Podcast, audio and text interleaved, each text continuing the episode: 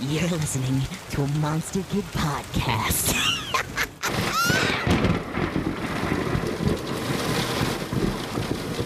We interrupt this broadcast to bring you this special message. How's it going, eh? Today's show on the Monster Kid Podcast Network is a classic, hosted by two comedic geniuses who've watched way too much North American cinema from the 21st century Mike Pisacano and Anthony Cilio. Entitled Cinemarketing, this podcast chronicles the heroic adventures of two latter day consumers of film and the marketing surrounding them. Or, to use the correct 20th century terminology, losers. We hope you give it three thumbs up.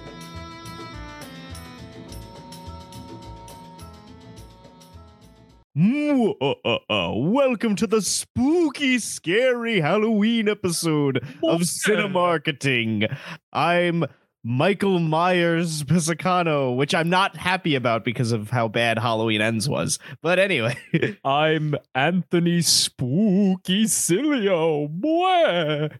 I'm Michael Myers Lewis Otero, uh, which I I thought it was gonna be Louis Butero. nope nope. It's Michael Louis- Myers Lewis Otero because of how much I enjoyed Halloween Ends. It's not What I've been hearing. great, but I enjoyed it. What I've been hearing, it's uh it's uh, not too good. And People were very happy to watch that on uh Peacock. I also watched it on Peacock. gotta gotta get gotta get your your monthly subscription. Uh, you know, make it worth your while outside of wrestling. Fuck, Yeah. fuck Peacock. I'm gonna start, I'm gonna start uh streaming on shit dick. I mean, Peacock did recently have that uh that Barney docu series that was pretty good. Oh, I don't Uh, know, dude. the- I, I the- watched it yesterday and I thought it was pretty awful. Really? I I'll I'll give it a go. I was a Barney kid. Did you but watch anyway, it?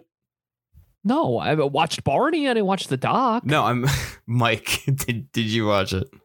I watched the doc. I I enjoyed it. I like the structuring of like the two episodes. Um, but anyway, uh, we're not here to talk about Barney for for little babies. We're here to talk about scary stories to tell in the dark. Based off a book series for babies.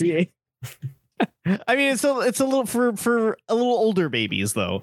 Older babies. yeah, We call them toddlers. Yeah, yeah. Goosebumps is for babies, and scary stories to tell in the dark is for is for toddlers. Uh, that's how it amazing, amazing. And then Stephen King is back to being for babies. Yes, yes. good call. Good call. Uh, so yeah, so scary stories to tell in the dark, famous um children's book series.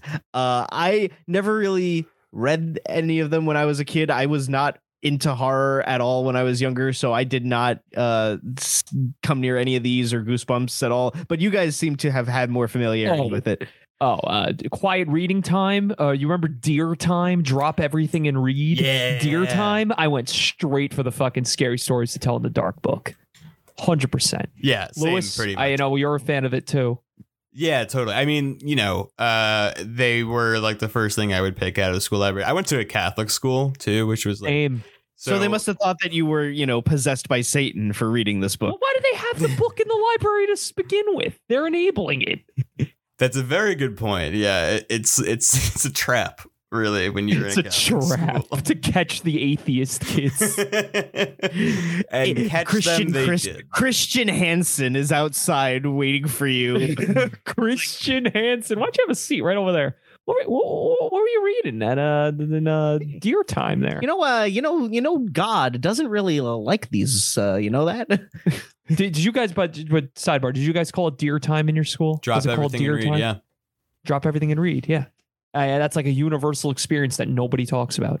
But anyway, yep. So yeah, so these books, uh, for the were written by uh, Alvin Schwartz. The first uh, book was written in 1981.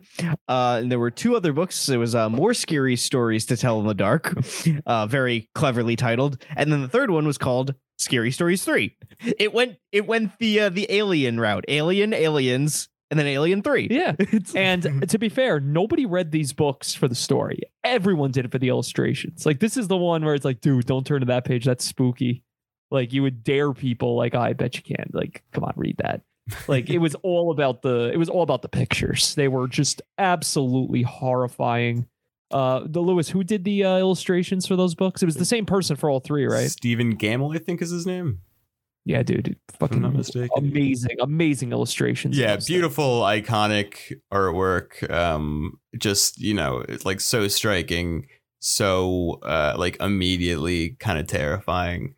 Uh, I wanna I wanna see tattoos of these illustrations. No, There yeah, are I a mean, there we we saw uh what was it? We watched the Scary Stories documentary, which we'll also talk about later on, where a lot of people uh they do, and people who make uh their living uh off of making art uh out of scary stories, uh creature designs and stuff like that. But anyway, so when this movie was first uh acquired for film rights, CBS Films, the production company for this film, they had acquired the film rights uh to the book series and was and it was set to be written by Patrick Melton and Marcus Dunstan who had previously written Saws 4 through 7. Marcus Dunstan checks in. I had to. I had to. they bought the rights to the book with those two set to write, and they eventually did end up writing uh, the finished product along with Guillermo del Toro. And in January 2016, Guillermo del Toro was announced to write and produce, and at that point was rumored to possibly be on board for directing yet, but that was still like not locked in yet. It was back. That was around the time when Guillermo del Toro being attached to something was almost a kiss of death. Like it w- almost meant that it did not. It was not going to happen. Yeah, I'm hey, still we waiting have on a the fucking Halo Silent movie. Hill press conference set for tomorrow as of recording. So I need you to to keep that energy out of here. We need we need more Silent Hill content. I I am It's convinced. not happening, and even if it does, it's not going to have Kojima. Who cares? It's I'm not saying Silent Hills is happening, but I just need that franchise. You to said back. Silent And Hill and Del Toro. That equals Silent Hills. I'm sorry. It's that's all I think of, and it, it's a forever disappointment. Yeah, yeah. You're right. Was Guillermo del Toro attached to whatever this new Silent Hill is going to be? No. I oh, heard I heard I like a slight rumbling, but I don't I don't Dude. think it's like actually like a thing. Lewis, you're gonna get on there all hyped, and they're gonna announce a Silent Hill pachinko machine. I know it's and gonna be a that's- that's fucking gonna be slot it. machine. It's A going to be slot a, machine, yeah, because that's all Konami makes. it's going to be a Silent Hill Toys to Life game. oh my god, They don't make those anymore, thank Silent God. Hill Landers. uh, so in and then uh, in December of 2017, it was then announced that uh, André Øvredal would be uh, the director of the film. He had previously directed The Autopsy of Jane Doe and Troll Hunter. Um, again, how do you feel about? I feel like it's almost unanimous that, like, yes, obviously this would have been a better movie if Guillermo del Toro directed it. Of course it would. but I think that he he does a he doesn't view an, a, enough of like a, a good atmosphere and a good horror uh horror person auteur director to take hold of especially a lot of like the the signature scenes. I think that he does a pretty good job. How do you feel about his direction, Lewis? I feel like he like wasn't quite ready for this one. Um, I, I I think he has like a good handle. I think on the horror genre, but like this could have shined like more, I think would have become like a movie people still think about if he really leaned into the aspect of it being um for children not in that like he needed to tone down any of the scares but just that like he could have done more to kind of uh lean into like the whimsical aspects of the of the story and keep things a little bit uh uh, a little bit like like lighter and and almost like more hocus pocusy uh, in in tone. Uh, at times. Why, I'm- why I'm do you want it? I'm not saying it needs to to be You know, like this a movie, pumpkin movie spice better. movie, but this movie, this movie would be better if it was more like this horrible movie. first of all, Hocus What? Pocus is good. okay, I think maybe like maybe Labyrinth or like some Jim Henson. there you go. Sure. There's what I'm sure, fine. Labyrinth, Jim Henson. I'm I'm again. I'm not saying I I want them to to to tone it down. I'm just saying they could embrace like the kind of coming of age stuff a little bit more than I think Yeah. they really did. Yeah, I think I know what you're saying. I think you're saying because like it would have made it stand out more as opposed to now being like a PG-13 like teen horror movie. It just kind of fits into the mold. Like it just kind of gets lost in the shuffle Yeah, of all it- of the endless PG-13 horror movies that are out there that play themselves very straight. Uh, I think Anthony described this as a this is your getting it over the hands job uh, in the theater. No, no, yeah, no. This is this is the movie you take a date to in high school, and you get an over the pants hand job. and the whole time you're just thinking about, are we going to go all the way? Like you're not watching the movie. You're just like watching your date. You know, yeah, that checks out. You're playing mental gymnastics, th- 5D chess in your head of like, all right, how's this gonna play? and then like I said, it ends with a satisfying over the pants hand job. And a That's going to be the poll question. a When was the last time you, had an to over? That was that was going to be the poll question. When's the last time you had an over the pants hand job? or, or maybe maybe it won't be. But anyway, gave if anyone if anyone wants to share, I get send it over. I Yeah, guess if hell yeah. Feel comfortable enough. the enough. OTPHJ is very underrated.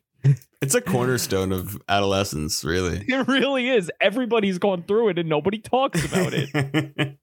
Oh, so yeah, like we said, this movie is directed by André Øvredal and is starring Zoe Colletti, Michael Garza, Gabriel Rush, Natalie Ganzhorn, Austin Abrams, Austin Zajur, Kathleen Pollard, and the man himself, Dean Norris. Sex gifts. Rest in peace, Harambe. Hank! Hank! God, it is. You know what is? It was very uh disheartening to me seeing Dean Norris in the movie because because of having seen Book of Henry with Lewis. There was a part of me I'm like, please don't let him be a child molester in this movie. Like, I don't, I can't have that happen again. Dude, the fact that Breaking Bad is so synonymous, it just ruined every actor in that movie, in that, in that show. Like, I can't take them seriously in anything. I There can't see like- Dean Norris in anything. Yeah, uh, Giancarlo Esposito. I, I can't take any of them seriously. I'm just gonna be like, look, it's Hank. There was like, Like, four grew- months where it seemed like like after Breaking Bad ended, where it seemed like Bryan Cranston was gonna have like a really good, prestigious career in film. Yeah, I think Uh, we talked about that when God when we did the Godzilla episode because Oh we yeah! talked Oh about my his- god! This is what happens when you invite me back on the show. I have like four things to talk about. Well, good thing he brought up Godzilla. Make that five things to talk about. Yeah. We'll, we'll work Rugrats into here somehow. Uh, and and, And wrestling. and the, Manos the Hands of Fate. Uh, anyway, uh, so uh, the movie was released on October 9th of 2019 and what and doing all of the research that I did for this uh for this episode really was just listening back to old random movie roulette episodes that we uh had done episodes about scary stories to tell in the dark. We did we did a review of the movie. Uh we did some coverage uh, on like the trailers beforehand. We did we reviewed the Scary Stories documentary, and most importantly, Lewis got to meet Guillermo del Toro at a, a press conference or uh, or some sort of marketing event.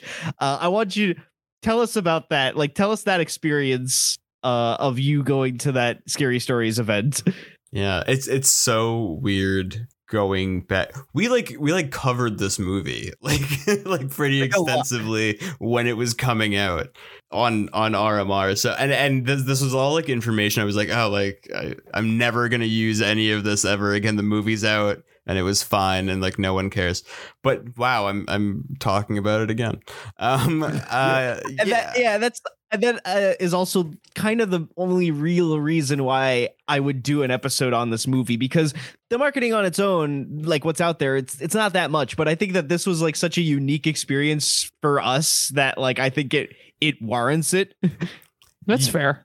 Yeah, I, I think we kind of had the case of a studio like unsure of what to do with the movie. It, it's a movie that like occupies a place between two like age groups, so it, they were probably like a little confused as to how to market it. So uh, I think they picked up on the idea of like all of these uh, horror fans that that have a lot of nostalgia for the books, and so uh, they started reaching out to small podcasts that talk about horror movies. Um, and so one day I got an email in the random movie roulette inbox uh, asking us to attend a press junket uh, for the film uh, at a at like a hotel in in New York, and I hadn't been there before. I think it's the Roxy. It's called, if I'm not mistaken. The Um, Roxy, Yeah. classic hotel. Um they have like a screening room in the basement where they held the event. And uh so yeah it was like Good menu. during work i was at my my previous yeah I was I was supposed to go but it was like during the daytime. And I was like I remember the day that he Were you- texted Were you working at iPick at the time? I was working at iPick at the time. It was I, I was working in, in the daytime, uh, and Lewis said like, "Oh, there's this event thing for scary stories. Are you gonna come?" And I'm like, "Yeah, sure, I'll be there." And then he texts me. It's like noon on like a Tuesday, and he's like, "All right, uh, when are you coming over?" I'm like, "Shit, I'm at work. I, I thought it was at night. I didn't know. I I'm just sorry." called out if I knew Del Toro was going to be there. I was would been like, the suck it. it. I, I don't could have even- just I don't been even like, know if we knew that Del Toro was going to be there. I I don't remember having that information. I remember being very excited that he was, and You uh, walked in and you saw a big rotund man. hey, you don't we don't fat shame anyone on I'm this show. fat shaming, He's- shaming him. no man. Uh, so we, well, I alone because Mike bailed.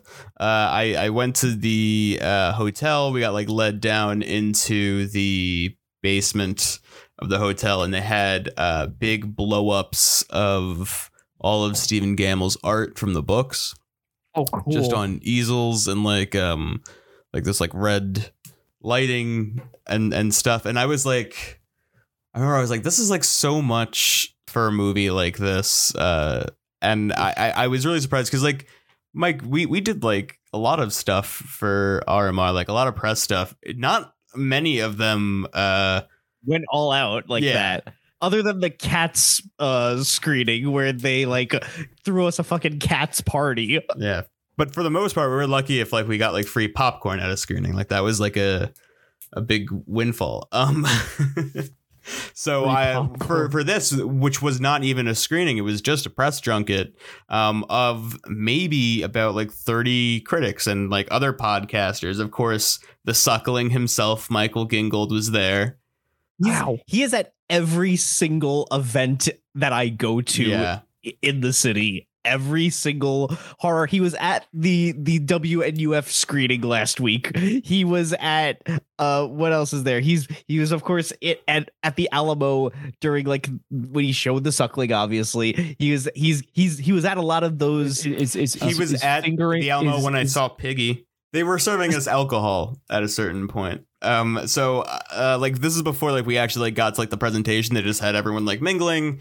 Um, I don't. I'm not good at mingling. Um, I and I like notoriously like don't like other film critics. So it's like not something I'm like particularly interested in doing. But I had a couple of like small uh cocktails in me, and I uh, eventually approached the suckling, um, Michael Gingold. I Um, approached the suckling. I approached the The, suckling. suck, the suckling is is more of a harrowing character design than any of uh, St- uh Alvin Schwartz characters he- in the Scary Stories universe. Did he suckle you?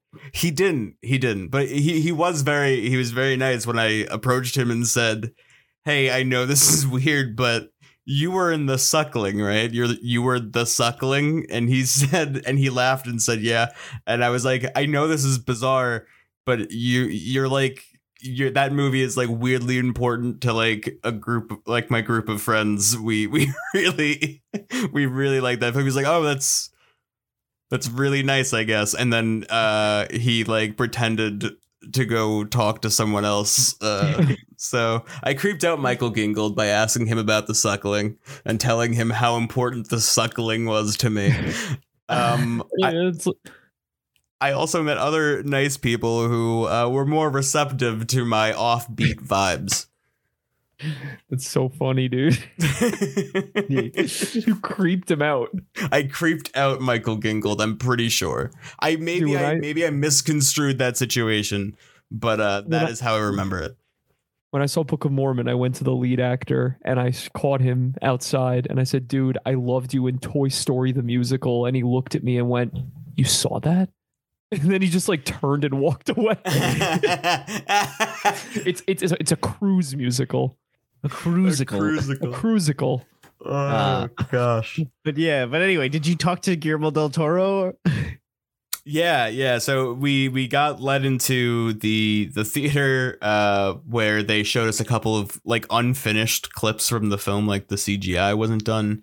Uh the one that I specifically remember was the red spot uh segment. Um which looked great even then, although it, it I, I think it definitely does look better now. They definitely cleaned up some of those spiders.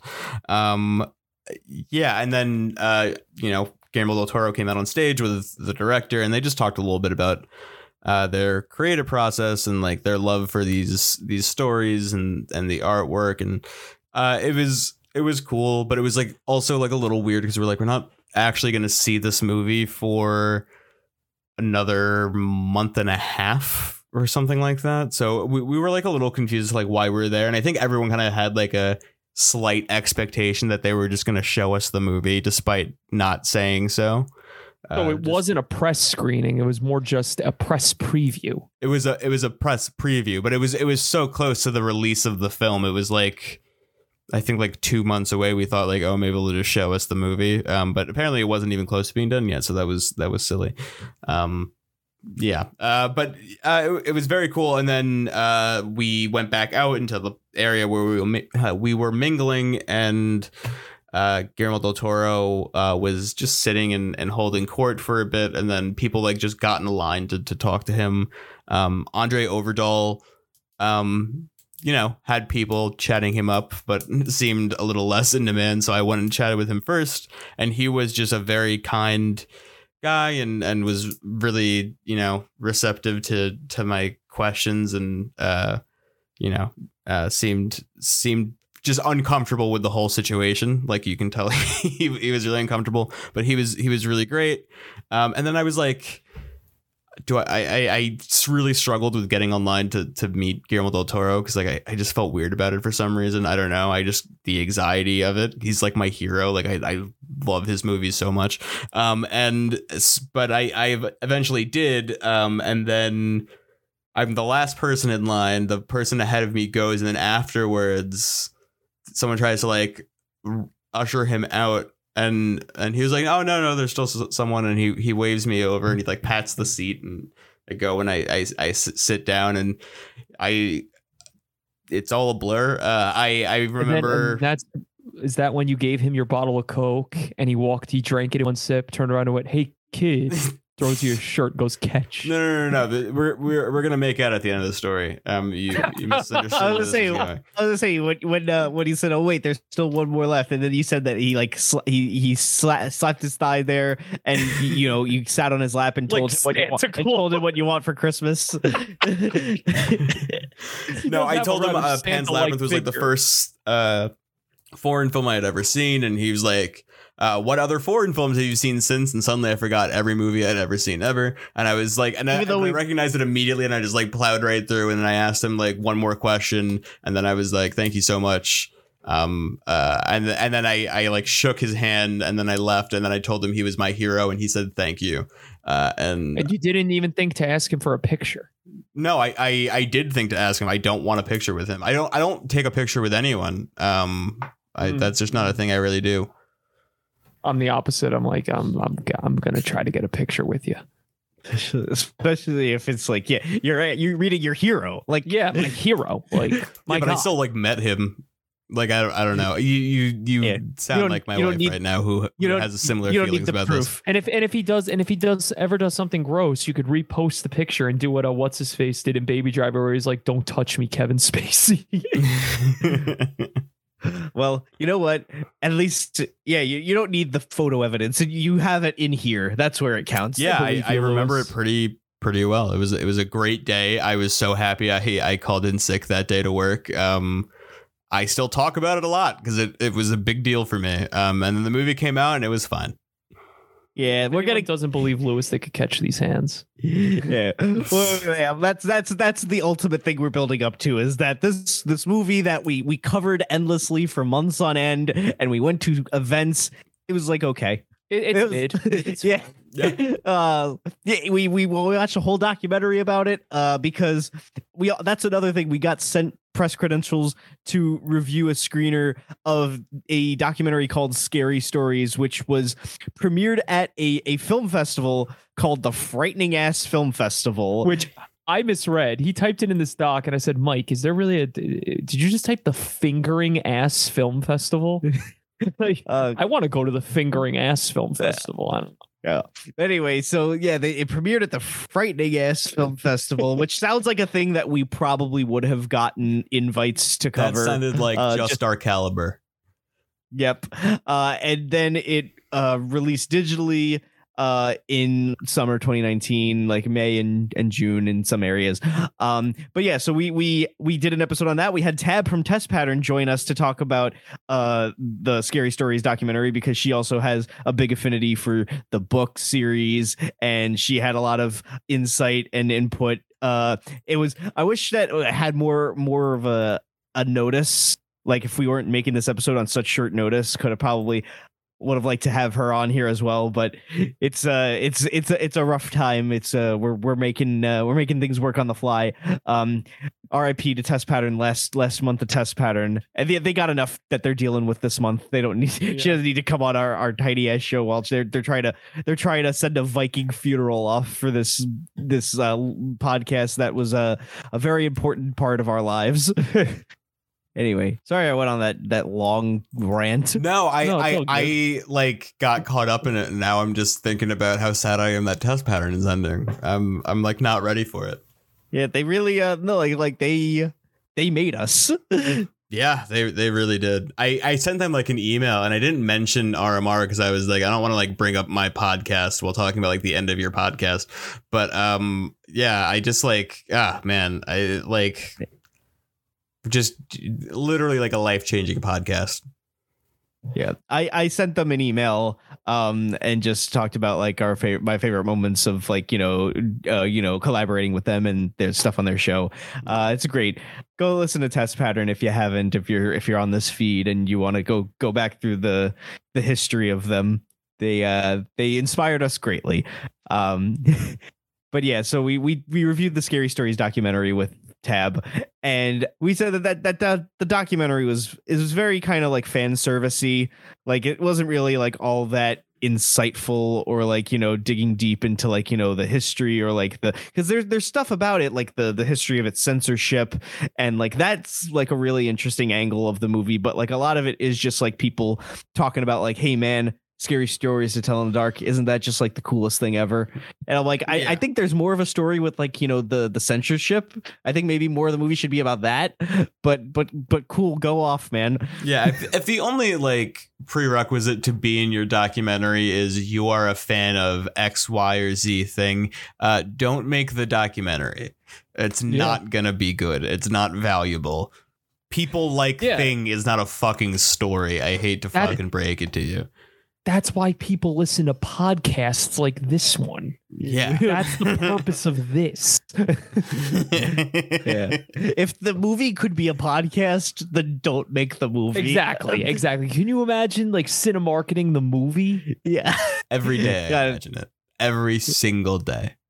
We're making it, baby. Yeah. Uh, so then, uh, coming up a little closer to the release of the movie in, in July of 2019 at San Diego Comic Con, there's a panel for Scary Stories to Tell in the Dark, and Guillermo del Toro he talks on why the movie wasn't an anthology, and it really does feel like it's weird that we have to clarify this so close to the movie's release date. Like the fact that we all thought it would be an anthology this close up to the release date, and then we have to like have a clarification as to why not is kind of a bit of a jarring thing. Yeah.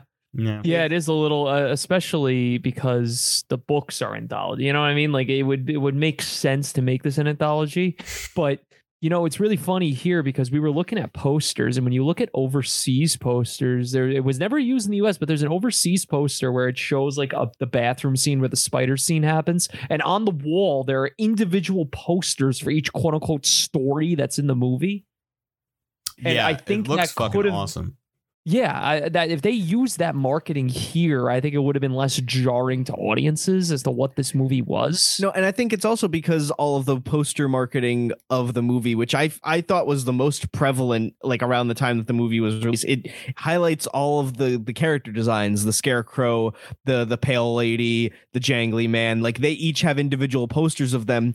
Like they didn't really show off the human cast at all. Like in many of the any of the marketing and even some of the trailers, it's like they they're in there, but it almost doesn't make it seem like they could be main characters. Like it feels like these could be individual characters, part of like whatever segment this is. yeah, Like like they didn't make it like there's one trailer later on that we watched that just shows the whole movie It kind of gives away the plot. Yeah. but yeah, we can we can talk about that when we when we talk about the trailer. And I'm gonna put that trailer, uh, the very spoilery trailer, uh, right here. What's that? It's your book of scary stories.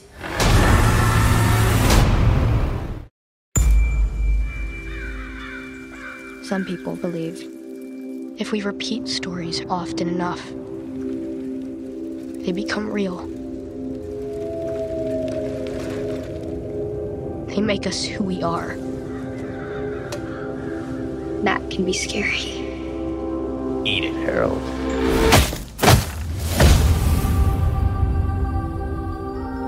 Do you want to see a haunted house?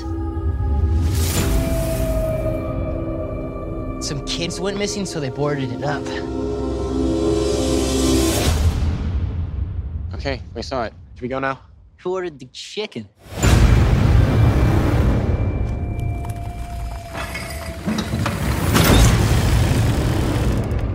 What's that?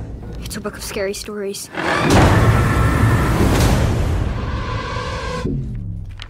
Tell me a story.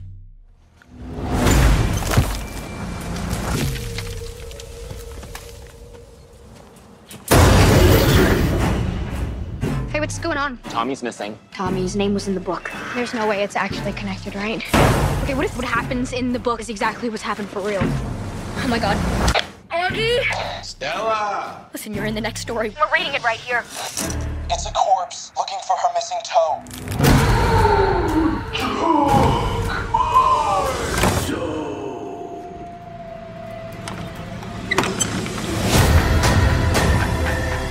I'm afraid that we woke something up.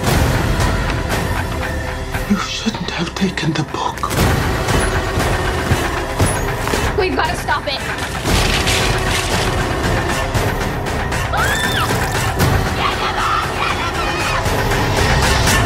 Sarah Bellows' book, where the stories write themselves and it all comes alive.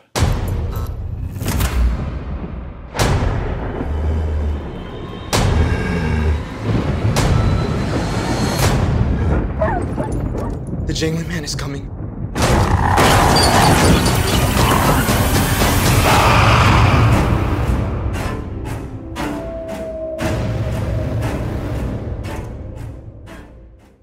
Yeah, so this so this trailer we were shocked at how much it just goes through the movie chronologically beat for beat. It gives away everything.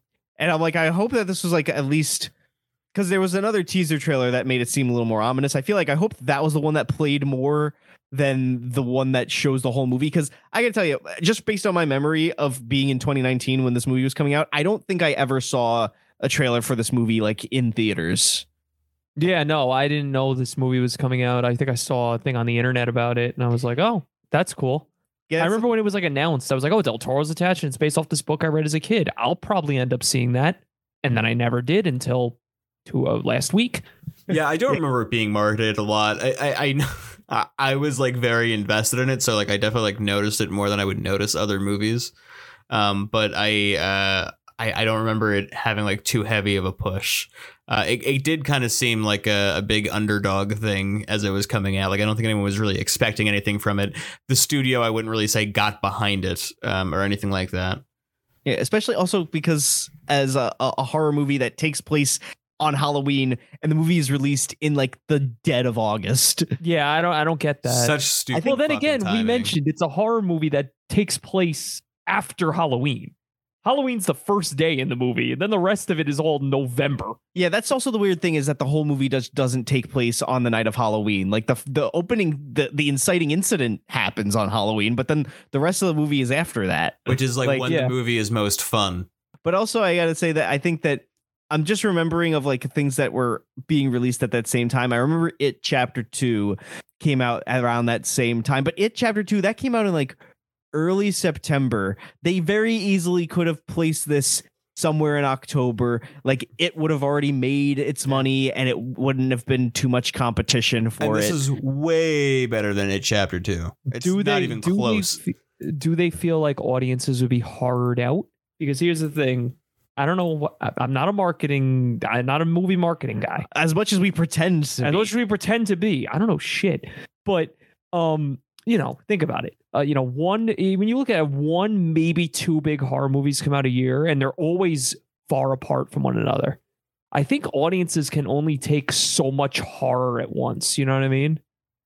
I mean, I don't really know. by, That's by releasing it hand in hand with it, you know, around the same time, they would have to choose one or the other. Like, I'm only seeing one horror movie. I got to pick one. But if you put it after it part two, then they're like, I just saw it. I don't want to see another horror movie in theaters, especially this soon. Yeah, especially because it fucking sucked, and anyone who sees that are like, "Oh, this looks," because it, it does have that kind of Pub- it Stephen King. liked it part two. Not general. No, no, it one was very well liked. It two, not very, not. Oh, yeah. really? Oh, Yeah, I I, I'm I, that fucking incorrectly. loathed chapter two, but I love I think- it one. But I, I think my point stands here. I think that I think it kind of makes sense, right? You're oversaturating the horror market. Yeah, I, I think it would have been, especially because this is a very similar type of horror movie to that. It's very kind of Stephen King, like kids on bikes discovering a scary thing in the town. Like that's kind of a very similar type of horror movie. Like it's not like, like, a twin movies type deal.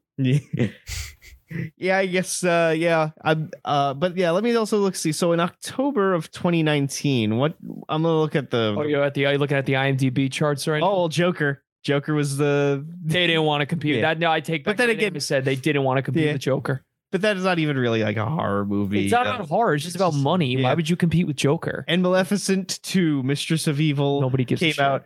But that's also also other kid friendly type of adjacent horror movie stuff. The Addams Family animated movie came out at that time. God, what a disappointment that was. Yeah, that would have been a more yeah, I guess in in in you know relation. You know, that's a movie you release in October. At least they were smart and released that in October. and it's a kids movie, so it's like that has its own like market. Like you don't yeah, have to yeah. There's with not much of a crossover. Zombieland Two Double Tap. That's uh, not a horror. It's zombies. It's Halloweeny. It's funny. Yeah, uh, but also Maleficent 2, Mistress of Evil, and the only It's other male The 50 second time you mef- Mike, that's the second time you reference this movie in 30 seconds. Is it worth watching? no. Is it good? But what I wanted to mention about that movie is that it has something in common related to this movie, is because in the first trailer for Maleficent 2, Mistress of Evil, is a sad, slow cover of Season of the Witch. And Lana Del Rey did a sad, slow cover of Season of the Witch for this movie. did the one in Maleficent? I don't know. It was a it was one of those like trailer uh those trailer covers like Oh, not so by it's not real a artists. artist. just Yeah. by a, a company. Yeah. Have you explained yeah, no, your lo- hatred of sad, slow covers of songs and trailers? I think I've gone over it many a times. It's, that it's the worst. It started with the social network. It was the only time it worked. Every other time, it's just like I think a cure for wellness is the worst one. I I did a I whole that fucking one. classroom presentation that Lewis was in that class about why sad slow covers and trailers don't work, and I use that as like my prime example. Lewis, you know the you know the of uh, course you you do. know that I one. know. I, I again, I got a whole fucking presentation on it. Yeah, you got a whole lecture from me about why the Cure for Wellness trailer I was couldn't bad. For listeners who don't know, I I'm not even to. gonna listeners, I'm not even gonna spoil it for you. Just go on YouTube and look up the Cure for Wellness trailer. Yeah, it's so like just like I think that's the thing with all of these sad slow covers and trailers is just like you're just listening to it, and then like the minute that your mind connects the dots of what the song that they're doing is, you're like, oh fuck, come on now. yeah, it's it's it's really really bad. Uh, Lana Del Rey covers "Season of the Witch." I think it's uh, it's It's spooky and fine. It's, it's done during the credits. it's spooky and mystical, and it fits the tone of the movie. Uh, It's, whatever. I mean, it's just like Lana, Del- all Lana Del Rey's other music. It's whatever. It's fine. Like I think it kind of blows. she's kind of mid.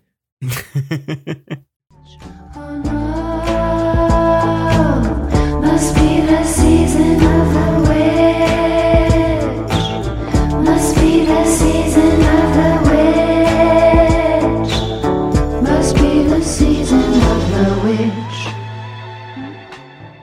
All right, so since this is our our Halloweeny spooky episode, we're gonna take a, a little spooky break, uh, and I'm gonna play some classic Halloween commercials uh, from our youth that are Halloween themed Yeah, that go. we all remember, and then we'll come back. We'll talk general discussion about the movie as a whole, and then into all of the other things about the movie, the critics' reviews, and the box office, and all of that fun stuff. Don't go bats. Stretch out those bones, and we'll meet you right back here. Time to go down to the basement for some more hauntingly delicious Count Chocula cereal. Don't look in the basement. Those eyes are looking at me. Hmm, think I'll get some fruity Frankenberry from the cupboard. Don't look in the cupboard. Oh, oh, those eyes, they move. Now the spooky, delicious part of your complete breakfast is even spookier. Now Chocula's eyes really move. So did Frankenberry's. Here's looking at you, kids. It was late one night in the castle of the Chicken McNuggets.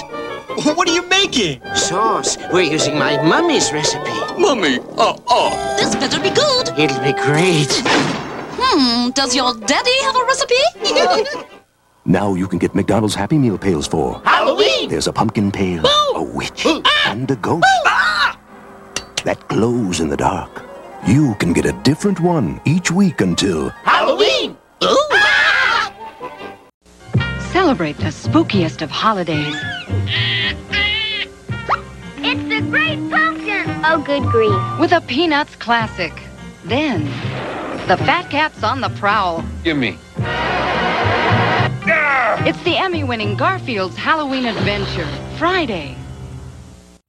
And we've risen back from the dead to talk about scary stories to tell in the dark. Hey, I have just just some news I want to announce.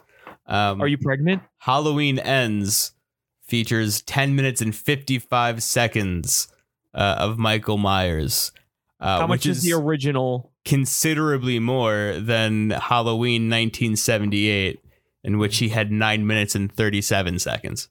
Oh my god! So, uh, damning is weird. argument that there's not Yeah. enough Michael Myers. Did you like Halloween that movie, Ends. Lewis? What? Did you like Halloween Ends?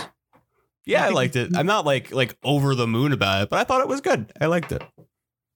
Is Jamie Lee Curtis any good in these movies? She's good in the first she's good. one a lot. Uh, this one, the first Rob Zombie one. no, no, no. She's not in the, No, why the Rob would you- Zombie one. But you say the first one, you mean like the original, No. original, the OG. I mean, in the first, tw- in the 2018 first of this new trilogy. Okay, got it, got it, got it, got it. got Yeah, it. she's really good in that one. And kills, she's like bear. She she's in that movie less than Michael Myers is in Season of the Witch.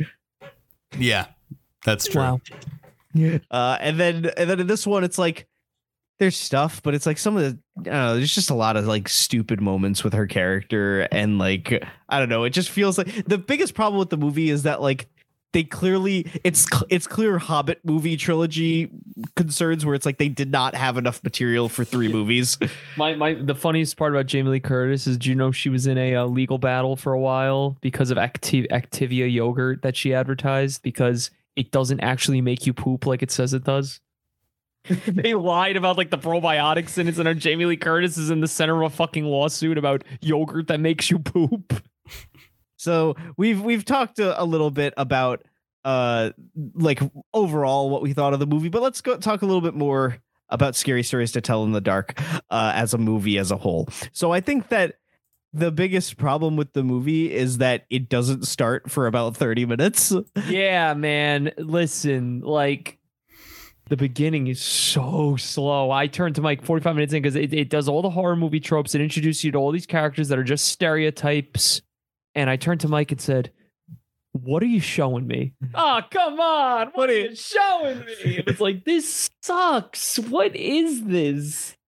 I mean, I I was a little bit I remember liking the movie when I first saw it, but then we were watching it again and I was just sitting there. I was like, wow, they really it really takes a long time for anything to to start. Like the like the beginning of the movie is like we're introduced to all the kids in the town on Halloween and then like they're being chased by bullies and then they go to the haunted mansion and then they find the book and then all the scary stories start coming to life after that. That takes about 45 minutes. Yeah, it really didn't need to. And it's not even like like you said, like not even like these characters have like such like great characterization that like we needed that in order to to understand like what they're going through. We like didn't need that, and when they also go and kill them off in the next twenty minutes. Yeah. Like, what was the point? They're dead now. Yeah, like the the main girl has like a thing with her dad Dean Norris and like how her mom left and they're Yeah, sad about it. not need to yeah, it's it's like it's not it, it's a, it's like an all right moment between the two of them at the end when they're like on the phone with each other like talking about what they've been through but like it's not like I it's not like I desperately needed to keep that in order for the tra- uh, the main character doesn't need trauma. There's literally a book that is trying to kill her. We don't need trauma in this mm-hmm. movie. Yeah, I I think- it's got enough. I think we've gotten a little traumatized out in our horror movies. Like every horror movie has to be about that now. And it's like I get it. That's like what the genre is basically. But like we don't need to sit here and spell it out all out. Sometimes there's just a, a spooky guy chasing you. Can we, Like, can we be more like WNUF? Can we just make it about television? That's all we're doing. Our, our all horror movies are about television now. That's it. No more trauma. No just I, I think every every movie should just be uh, a commercial compilation. That's all we watch. Like just make a, a, a- an hour and a half long Nickelodeon commercial block from 2002. We'll be happy. That's screen it at the Alamo. Yeah. So we are consumer whores. Jesus Christ Almighty. Anyway, but once we do, yeah, but once we do get into the scary stories, the iconic characters that we, uh, you know, read about in the books and seeing them come to life. The first one is a little bit of a disappointment. Harold, the, the Scarecrow, like we said, it's a little bit like his design doesn't really accurately reflect like what he looked like in the book, and it's a very kind of jump scary where it's like he's chasing around like this uh, bully in the cornfield. I would say brutal death though, like like pretty gnarly what happens to that kid though. Yeah, the the straw. Oh, yeah, most. That was the moment when I turned to you and I went, "Okay, now we're getting somewhere. This is cool." and it's the only one that like felt like definitive like uh of like the friends deaths you know like most of them get like pulled into like darkness and, and stuff like you don't like see them like die so much Yeah, I was surprised by like the, how gruesome that death was. yeah that that one like they they they they showed like him like suffocating to death like it was pretty rough Yeah, then like the the straws like breaking out of his like skin. and, Yeah, it like, was yeah like really we have like his yeah. fingernails It was pretty. It was pretty pretty hardcore. Like I would say, like I think that that's also the other thing where it's like if these, but uh, then again, if these were anthologies, it's like what is everyone just going to end with? And then they died. Like I think that they maybe thought like we need to have there more there more needs to happen in the story other than just we lead up to they died. Yeah, that's a good point. Yeah. I'll I'll be honest in in saying that, you know, the big thing that we probably should acknowledge is that like there was no reason for this movie. This isn't like a property that like really calls for a movie adaptation. I I understand Exactly. the the urge to do it. I, I'm not all like I'm not even really upset by it. But um like this is okay and it's because it's doing the best with what it's given and what it's given is an anthology horror series with not much binding it together that is aimed towards children yeah, only and real I was to- to say, I feel like the real kiss of death is that the book is made for children. You know, you gotta realize that you're like, okay, do are we keeping the same market? Are we switching to um, the? Are we are gonna make it more gr- more gruesome and you know try to market the nostalgia to the people who grew up reading this book? Because the book's still published, you Yeah. can still Yeah. get it. because like you know yeah like Kids still read these. like yeah but like current day like like children like eight year olds like are not to be allowed like you're not to be able to take them to see this movie saying like when they were when they were making it. yeah Not now, not with the finished product. When they were making it, I imagine that was something they had to grapple with. Yeah. Who is our audience? That was probably the number one question, first question. Who are we making this movie for? Yeah. You know what else is weird is that the title of the movie, the, the title of the book is Scary Stories to Tell in the Dark because they're books, they're stories that you would tell in the dark. With the movie, it's like, I like I'm not telling these stories. Like it, it should have been like scary movies to watch in the dark. Or No, I mean like they had to they had to make it the same title as the book. You need Yeah. some kind of brand awareness. Yeah. because these are yeah. Like again, you're not telling. You're not. You're not. I There's, there's no. Yeah, like. I will admit, I legit thought the movie was going to be very simple. I thought it was going to be like an episode of Are You Afraid of the Dark, where it's literally just going to be peop- an anthology type movie of people just sitting around a campfire and telling each other stories, and then something maybe happens in the real world that fucks with them. You know what I'm talking about? I thought it was one of those deals. Far from it. Yeah. but uh but yeah, no, and then and then uh we move on to the next one with the big toe. Now this one I didn't really remember this one that fondly when I first saw it, but watching it again, I was like, wow, this one was really like kind of creepy and gross and like the design I, I and I never really took took note of like how the design of like that that creepy woman uh looking for the toe. That is that is the image I get in my head when I think of the book. I think of the illustration of her, and the toe is a very iconic story for me. I very much remember it. It's right up there with that uh, other book with the girl with the green scarf that holds her head on. Mm. I forgot what it's called. But uh yes, that is and they did I think they did an, an excellent job with that one. Yeah, they're not all created equal, but but some of them look really uh like really interesting interpretations of the the drunks. Like like Harold, like I guess is like technically like accurate, but like just like the, the they didn't make him visually interesting on the screen the Yeah. same way that he But was no, on the page.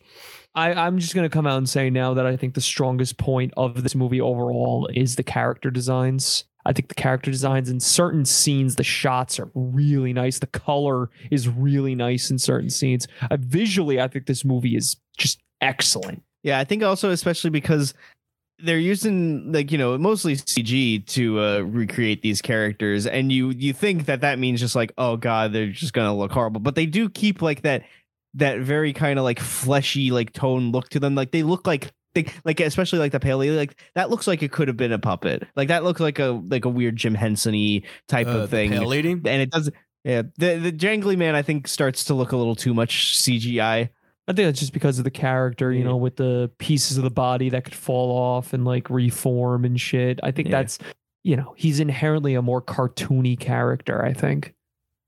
but yeah, I think, and also I think, I think we we we got to talk about the elephant in the room, which is uh this movie's uh the the the allegory, the Vietnam uh parallels of the movie. It's it's useless. I don't know why they did that. I don't like. I get why they had to set it in a time where cell phones didn't exist to avoid loopholes. Like I get that. Why specifically? And and also, I feel like they also had to do it to make some kind of conflict for the for the main guy character because he's a draft dodging minority.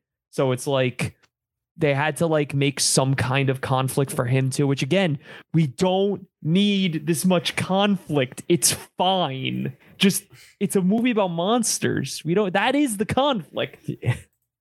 So I don't know. I, I I think it was pretty useless. Even though there were a bunch of great jabs at Nixon, I I really just don't. I don't think. I think that's probably the weakest part of the movie. Honestly, one of the weaker parts of the movie.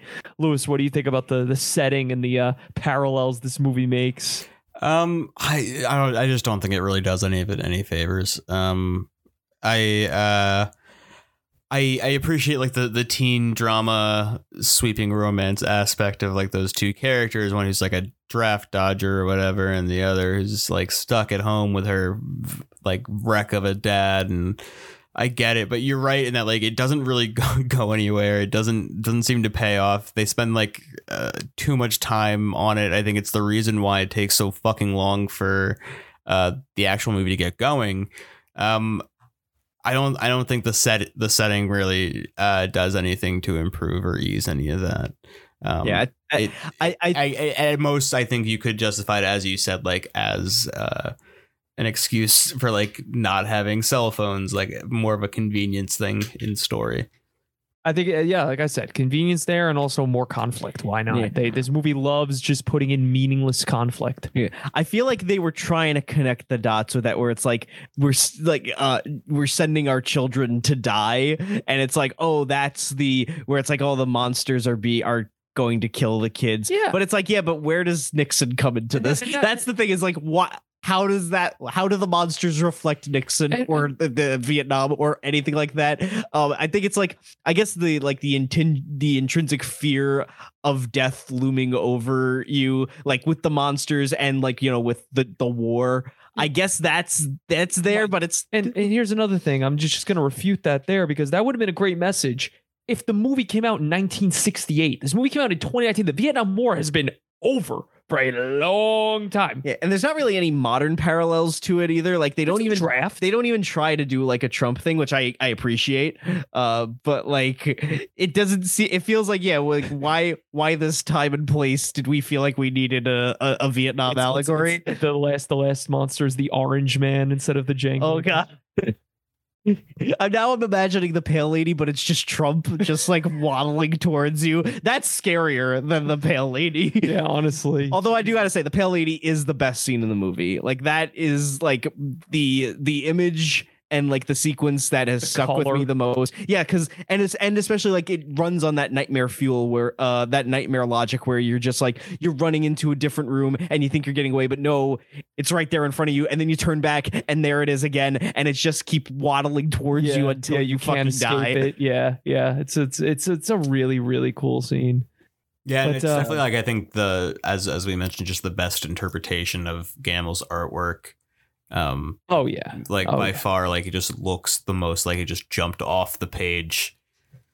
Yeah, the CG looks great in this, uh, which is surprising because you know this this is an era for bad CG. But yeah, like I said, I think that the movie is very hit and miss a lot of the time with the CG. Like I think she looks great. I think the the jangly man does look a little bit too cartoony, uh, a little bit too like you know textureless. Oh, I was okay with the jangly man. Yeah.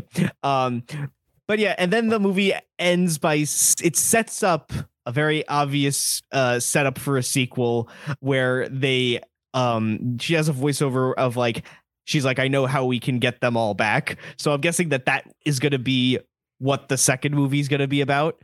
Did the, which the story of the girl that like they're like investigating the whole time just did that pull you guys in at all? Did that do anything for you? Because I, I I found myself completely uninterested in Which Sarah which one? Which which story? like the uh the ghost lady that they were investigating that was put that was like uh Oh committed. yeah, I mean, I mean, I like the message. I mean, I like how it's like, oh, she wasn't a bad person. She was just, you know, manipulated, whatever. You know, she has trauma. Like, I, I that's a common thing in horror movies. Like, oh, the bad guy's not really bad. The bad guy has issues. they were wrong because she she was a woman in an age where like you could get thrown into a mental asylum because you had your period. Yeah, it's like I, I don't know. It, it- again, more conflict for no reason. This Yeah. movie is just in love with meaningless conflict. Yeah. Well, let's see what the conflict that the critics gave it. Uh, on Rotten Tomatoes, uh, this movie is at a 77% certified fresh with 233 reviews, with a total of uh, 180 are fresh and 53 are rotten. And the critics' consensus reads Like the best selling series of books that inspired it, Scary Stories to Tell in the Dark opens a creepy gateway into horror for a younger genre enthusiasts. Yeah, that's about right. I, I would say that I I I don't know if this movie ha- if that young audience like really if it really like found that audience yet. Like I don't know. Again, I don't really hear a lot of people talking about this movie. We're in October. It's Halloween movie season. I haven't really seen anybody post about this movie. I haven't seen like and I I I think that we might still be at an age where it's like I think the kids who will like in in 15 years we're gonna hear about kids who are like, yo, that scary stories to tell in the dark movie that fucked me up as a kid. Like I think we're we're we're still a little bit of a ways away from the scary stories movie appreciation. Yeah, but I, I do believe it will come. I, I, I, I think people are gonna gonna look back on it fondly. Younger feel people like- than us, people without Yeah. back problems. Yeah, like because people who were probably kids when this movie came out, and then like that's gonna become like their new Halloween horror staple. Yeah, yeah, it could be the Hocus Pocus. or a good movie. Yeah, or a good movie. or the Beetlejuice. Hocus That'll- Pocus why- 2. We could have just said yeah. We could have just said Beetlejuice. Uh, yeah, I like Beetlejuice. yeah. I like Beetlejuice Uh, too.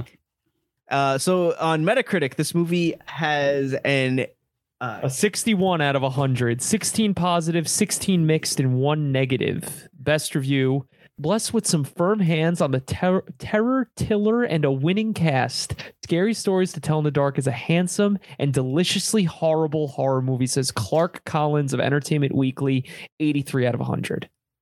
Yeah, I mean, I guess that that's that sounds about that's fine. I guess. Why I had to put a tongue Yeah, I- twister in the middle there. Yeah, critics That's trying supposed to. to stay on the terror, te- terror thriller? Is it terror, terror tiller? Maybe it was thriller. Okay, fun stuff. Anyway, worst review is isn't scary and isn't worth the nearly two hours it eats up. Roger Moore of Movie Nation, 25 out of 100. I mean, I I, mean- guess that's fair. I, I think they're both. I like how fair. concise the re- I like how concise the review is. Yeah, I mean, very straightforward. None of them really feel like they're like digging deep into like what what what really is this movie. Like they're just and kind of that's why we're here. No, yeah, it's just like I think, yeah, they're just kind of very straightforward. I feel like a lot of critics, like especially older critics who had to review this, like probably didn't really give it the time of day. They were just like, eh, it's a kids horror movie. Who cares? Like they probably didn't really have much of a Yeah. a connection to the series, which I'm not saying that you have to. It's not really a requirement, but it does feel like. I guess it's just like yeah, I guess the thing where it's like, oh, this is a kids horror movie, uh, and I could just kind of really just get away with saying like, eh, whatever. yeah, exactly, exactly. Uh, the movie on its opening weekend uh, opened at number two on its opening weekend with twenty million dollars. Uh, the number one movie that week was Hobbs and Shaw, which was in its second week. Based. No. Asshole Cinema is the Fast and Furious series. Come on, it's like a few of the Fast and Furious movies. Come on. It's like if tribal tattoos were movies. Like Yeah. I, I, I can't take it that seriously. Paul Walker. Yeah, well, yeah, after Paul Walker died is when you should have just stopped watching the movies. Jesus. Uh, uh, the other new releases that came out that month, number four was Dora and the Lost City of Gold. That movie Bananas. fucks. No, That movie rules. we That got movie is bananas. we gotta we gotta i think we gotta do this movie i i think that I'm that- down. i would watch i would do the dora the explorer movie That movie's so good. Wild. i wouldn't expect you to say that I fucking loved it. I prefer it to Indiana Jones. I'm I'm out here. What up? fucking come get me. number six was a movie called the art of racing in the rain which is like based on like some bestseller about a dog The only thing I remember is that movie had posters on ca- taxi cabs right before COVID hit. And then COVID hit and they didn't change them. Literally, I was seeing ads for the art of racing in the rain in the city until 2021, until like mid 2021. It was weird. And I still had no idea what it was. a, it's a movie about a dog and he's in a car that's all i know it's a poster movie Yeah. that goes on the poster movie list Yeah, it goes right to the poster movie list. And then number seven was The Kitchen. What is that? This is a this was a movie. It was like a like a thriller, and it had like Kate. It had uh, what's her name? Kate Moss. No, not Kate Moss. Elisabeth Moss and Melissa McCarthy, and it was another woman. And it yeah, it was a pretty it was pretty not well reviewed, not well liked. Didn't make much money. First, yeah, opening weekend seven million dollars, kind of a bomb. Uh, anyway, the Scary Stories to Tell in the Dark. Its budget was around twenty five million dollars, and its total domestic gross was sixty eight million dollars, and total worldwide made one hundred and four million dollars. 25 million seems a little low for this movie. Hmm. No, I think that I, I think that they they did a good job at like you know budgeting to scale. Like they didn't overinflate like the budget. They they spent There's it not a lot of big name stars in it. The biggest name, the only name I knew was Dean Norris. Yeah, Like, there's not a lot of big names in this movie. Yeah. I think they could you know allocate the money and spend it wisely where they needed it to. And I think they spent it mostly on the CG. Yeah. Which is yeah good. Uh, the movie was released on Blu-ray and 4K. Uh, November I would not want to watch this in 4K. Yeah, yeah, it might. well, I, I I don't pay twenty something dollars for Netflix a month, so we uh, watched it in 1080p and it looked fine. Same. Yeah, I think There was a lot of artifacting on the blacks, but Yeah. you know what? The the black level on uh, Netflix isn't good. So Yeah, I think that yeah, if, if this movie was in 4K, if it really illuminated all of the scenes, it would really kind of take away from the atmosphere, and also it might make the the CGI look a lot worse. that's a good point. Yeah, definitely Uh, CGI. Yeah, we got to watch this as God intended, 480p, 4 by 3 Uh, On there an was a Best, iPod. There was a Best Buy with 4 one headphone. There's a 4K uh, steelbook release uh, for Best Buy. What's on the steelbook? It's just the steelbook. It's a oh, what, like what's the design? Yeah. Um, I don't know. Let me look it up. Does it have Harold on it? It would be cool if they made it look like an actual book. That's what they should have done. They should have done like a release that has the book with it. Wouldn't that be cool? Like, like I have a record, like I have a Joanna Newsom record where it, uh, it's Ys and it's made to look like a storybook. Like the lyrics, it's a gatefold and the lyrics are like laid out like a storybook. It looks fucking awesome. It's one of the best records I have. That should they should do something similar with stuff like this things that are based off of books like this like anthologies things that are easy to pick up and read what's stopping them from making a blu-ray case that's also a book Yeah, I think they they they they kind of made it look like an art uh an illustrated Ooh, design. no that's very nice. That almost looks like uh what does that look like looks similar to I'm sorry you can't see looks it. similar to Bram Stoker's Dracula poster, honestly. Maybe it's just the screaming face in the middle, but it just it just reminds me of that for some reason. The font in the face. Anyway, yeah, this is not very good uh, visual uh, content. Anyway, so yeah, so then, so yeah, so the movie is currently streaming to watch on Netflix, and uh, if you also if you're interested, the Scary Stories documentary is on Tubi, so that's there. All the Kinos on Tubi. yeah, all my homies love Tubi. It's the it's the best streaming service. Nowhere else are you gonna find Slime City. Yeah, yeah, or or the nun that wouldn't die. the nun that wouldn't die. Oh god. I, no, I don't remember the whole title. Yeah, I know. Why would I remember the title? The of bus that wouldn't friends movies. the bus that wouldn't slow down. uh so anyway for the for this week's uh for this episode's poll question actually let me go to the last poll hold on let me pull that up all right so for our our poll question for the last episode on the rugrats movie we asked in uh what is your favorite movie based on a television show um cody said psych uh uh, Psych had a movie. there was multiple movies uh i think they were mostly like you know streaming movies though I've uh, wow. Okay. Uh, uh, Shan says, uh, My real answer is Lupin the Third, the first, but I'm also sliding in the SpongeBob SquarePants movie because not only do I want to slap King Neptune's bulbous noggin, the ending theme is my namesake, and I cannot go without mentioning it. Yeah, her her uh, her Twitter name is Ocean Man, so Yeah. Ocean Man was in the credits of that movie. Yes. Yeah. Um, mean, gotta love him. Mark Halem says uh, from uh, from That's Not All, folks. He said the Blues Brothers. Oh, Uh, you know, technically based a, on that, yeah. that is a ten out of ten film. That movie is perfect. And then Jordan, also from That's Not All, folks, says Gonzo pick the man from Uncle. The Man from Uncle. That's I got to give you props for that one, man. That is it. that is a dark horse pick. Yeah. I didn't even think of that one. Uh, for this episode, we're gonna ask a very straightforward question: Which is your favorite scary story? Favorite scary story. It doesn't have to be. No, I'm in. I'm in from the scary stories to tell in the dark. Okay, Like, which your of the favorite story from Scary Stories, the Scary Stories to Tell in the Dark series, any of the books. Yeah. I mean, I as someone who hasn't read the books, I can only really go off of this movie, and the the the pale lady is my pick. Yeah, I'm gonna say I'm gonna say as a kid, just because the, the the nostalgia has me, probably the Big Toe. For me, it was always the scarf girl. And she takes off But the that- scarf and her head falls off. I don't think that was Scary Stories to Tell in the Dark, dude. I No? think you. I- yeah, I think it was. I, I, think think you had used it in there. No, no, no. The Green Scarf is a different book. You know, I could have sworn that. Uh, all right, uh, so be it. Then yeah, pale lady. If if not, Yeah, I might even just make this like a just like a, a fixed poll question. Like you can vote on it and just put the ones from the movies, just like four options. Just Yeah. yeah, just do a vote. Oh, uh, and they did postpone the Yankee game tomorrow at four. Those bastards. Yeah. So I'm gonna put a poll option up on Twitter uh, and on Instagram, uh, and you could vote for which of the the stories from the scary stories to tell in the dark movie was your favorite. Uh, so let's get to uh, we're wrapping up. Uh, closing thoughts. What would we give this movie in a rating out of ten? Movie, I'd give like a six and a half or a seven. Yeah, I'd say this is a solid six movie. I Yeah. think it's perfectly I'm gonna go fine. Six. It has a lot of uh, moments of of really uh, inspired, you know, artistry and and atmosphere. Uh, the stories, I mean, the sto- the story overall, like, is a little bit like a little bit, you know, unnecessary. And I think it, I would have probably preferred an anthology. I would have probably preferred there to like you know it be a little shorter, get to the the characters and the scares a little quicker. Um, I think that they they kind of overthought this movie a little bit. Like they need to have like this overarching story where they're all connected and stuff like that.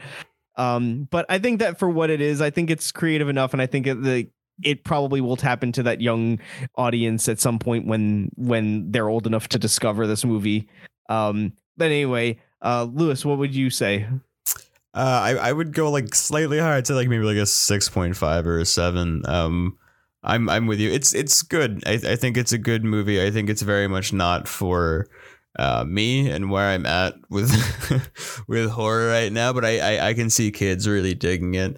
Um, I uh, you know, I I I think it does occupy that weird space, though. I think it, it is engaging enough. Um, in general, it just takes too long to get going. I think that's like the major issue that I really have with it is just that it's very bloated and it's uh, it, it's kind of exhausting and I don't know. My when horror movies are boring, that's like the worst thing ever. Like that is that there there shouldn't be time for that. Uh, so for this to to get boring, like there's just really Yeah. no excuse. Like Halloween ends. I'm not doing this with you. All right. Uh anyway, so now if we get to the marketing of this movie, I think we we went over that like there wasn't really a lot of it. Like they kind of really didn't know where and how to market the movie. Uh, the trailers are very spoilery. They really kind of only were able to to hang their hat on like the character designs that they would show in like the posters and the and the trailers. Uh, I I think that that event that you went to is pretty cool, but that's not a universal thing that everybody could experience. No, in fact, no one. I don't know. It, It's a really. bit, it's a pretty like not exceptional job marketing wise. I'm gonna just give it like a five. Like it was just kind of very average. Yeah, I'm gonna give it like a four. I feel like this movie really needed to go back to the drawing board. It needed a, two things. It needed a rewrite, and it needed to decide who is your audience.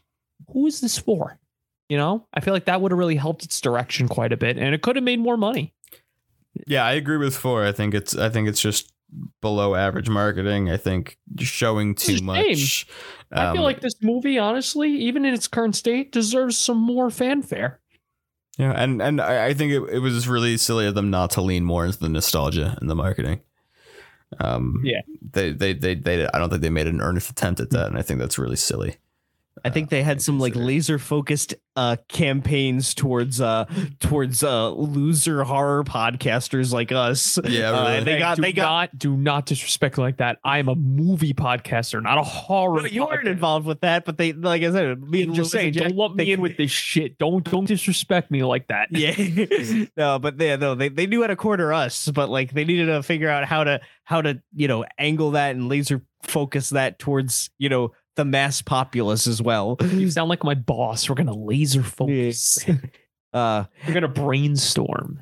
All right, well that was uh our mind-blowing spooky episode of scary stories to tell in the dark happy halloween everybody uh and thank you louis boutero for joining us for this episode to tell your scary stories of when you met the scariest monster of all guillermo del Del toro It was my pleasure. Thank you for having me. I'm I'm really starting to feel at home here. I think I think in uh maybe five more guest spots, I'll be really comfortable. I'll be like really really be, good at it. he'll be the new host of, it'll be your show now It'll- yeah, yeah. I'll I'll have to like usurp you fully. Yeah. it'll be just RMR again but with without Jack and with Ant You know, what? I'm gonna remove you both. It's just gonna be me. yeah Great, take it over. I'm sick of it already. uh, well, thanks uh, for everybody for joining us for this uh, Halloweeny episode. Uh, I'll try to get this out You like said weenie. Halloweeny episode. yes. Uh, we'll be back next month with a different guest to talk about a, another uh, weird off the beaten path movie. Uh, and then it's Christmas, and then we're gonna have our Christmas episode. It's just one holiday after another. It's gonna be fun. Yeah. All right. Let's uh let's see you then. All right. Thanks for uh, listening and follow us on Instagram at Cinemarketing Podcast. Follow us on Twitter at Cinemarket Pod, and that's where I post all of the you know some jokes and some memes and some some things about the movie that we talk about on the show uh and then you can interact you could answer the poll question there you could and you could you know send us your thoughts about the movie on twitter and uh, interact with us uh we certainly uh really want to hear from all of you monster kids and and horror enthusiasts uh and uh thanks again for listening and uh enjoy your halloween Don't eat too much candy. Yeah. See you later. You really love doing these like cheeky like 80s radio host I was type on of the thing radio for I know. years, dude. Coming soon to theaters. They were designed Reporting for duty, sir. Wow, voice activated. to be the ultimate plaything. Playtime's over. But now, they're the ones toying with us. Truth, deploy. No mercy, Beads at 12 o'clock. How about some R&R, sir? no surrender, no warranty. I'm pretty messed up, sir. Small soldiers. Everything else is just a toy. This film is not yet rated. Starts Friday, July 10th. Medic!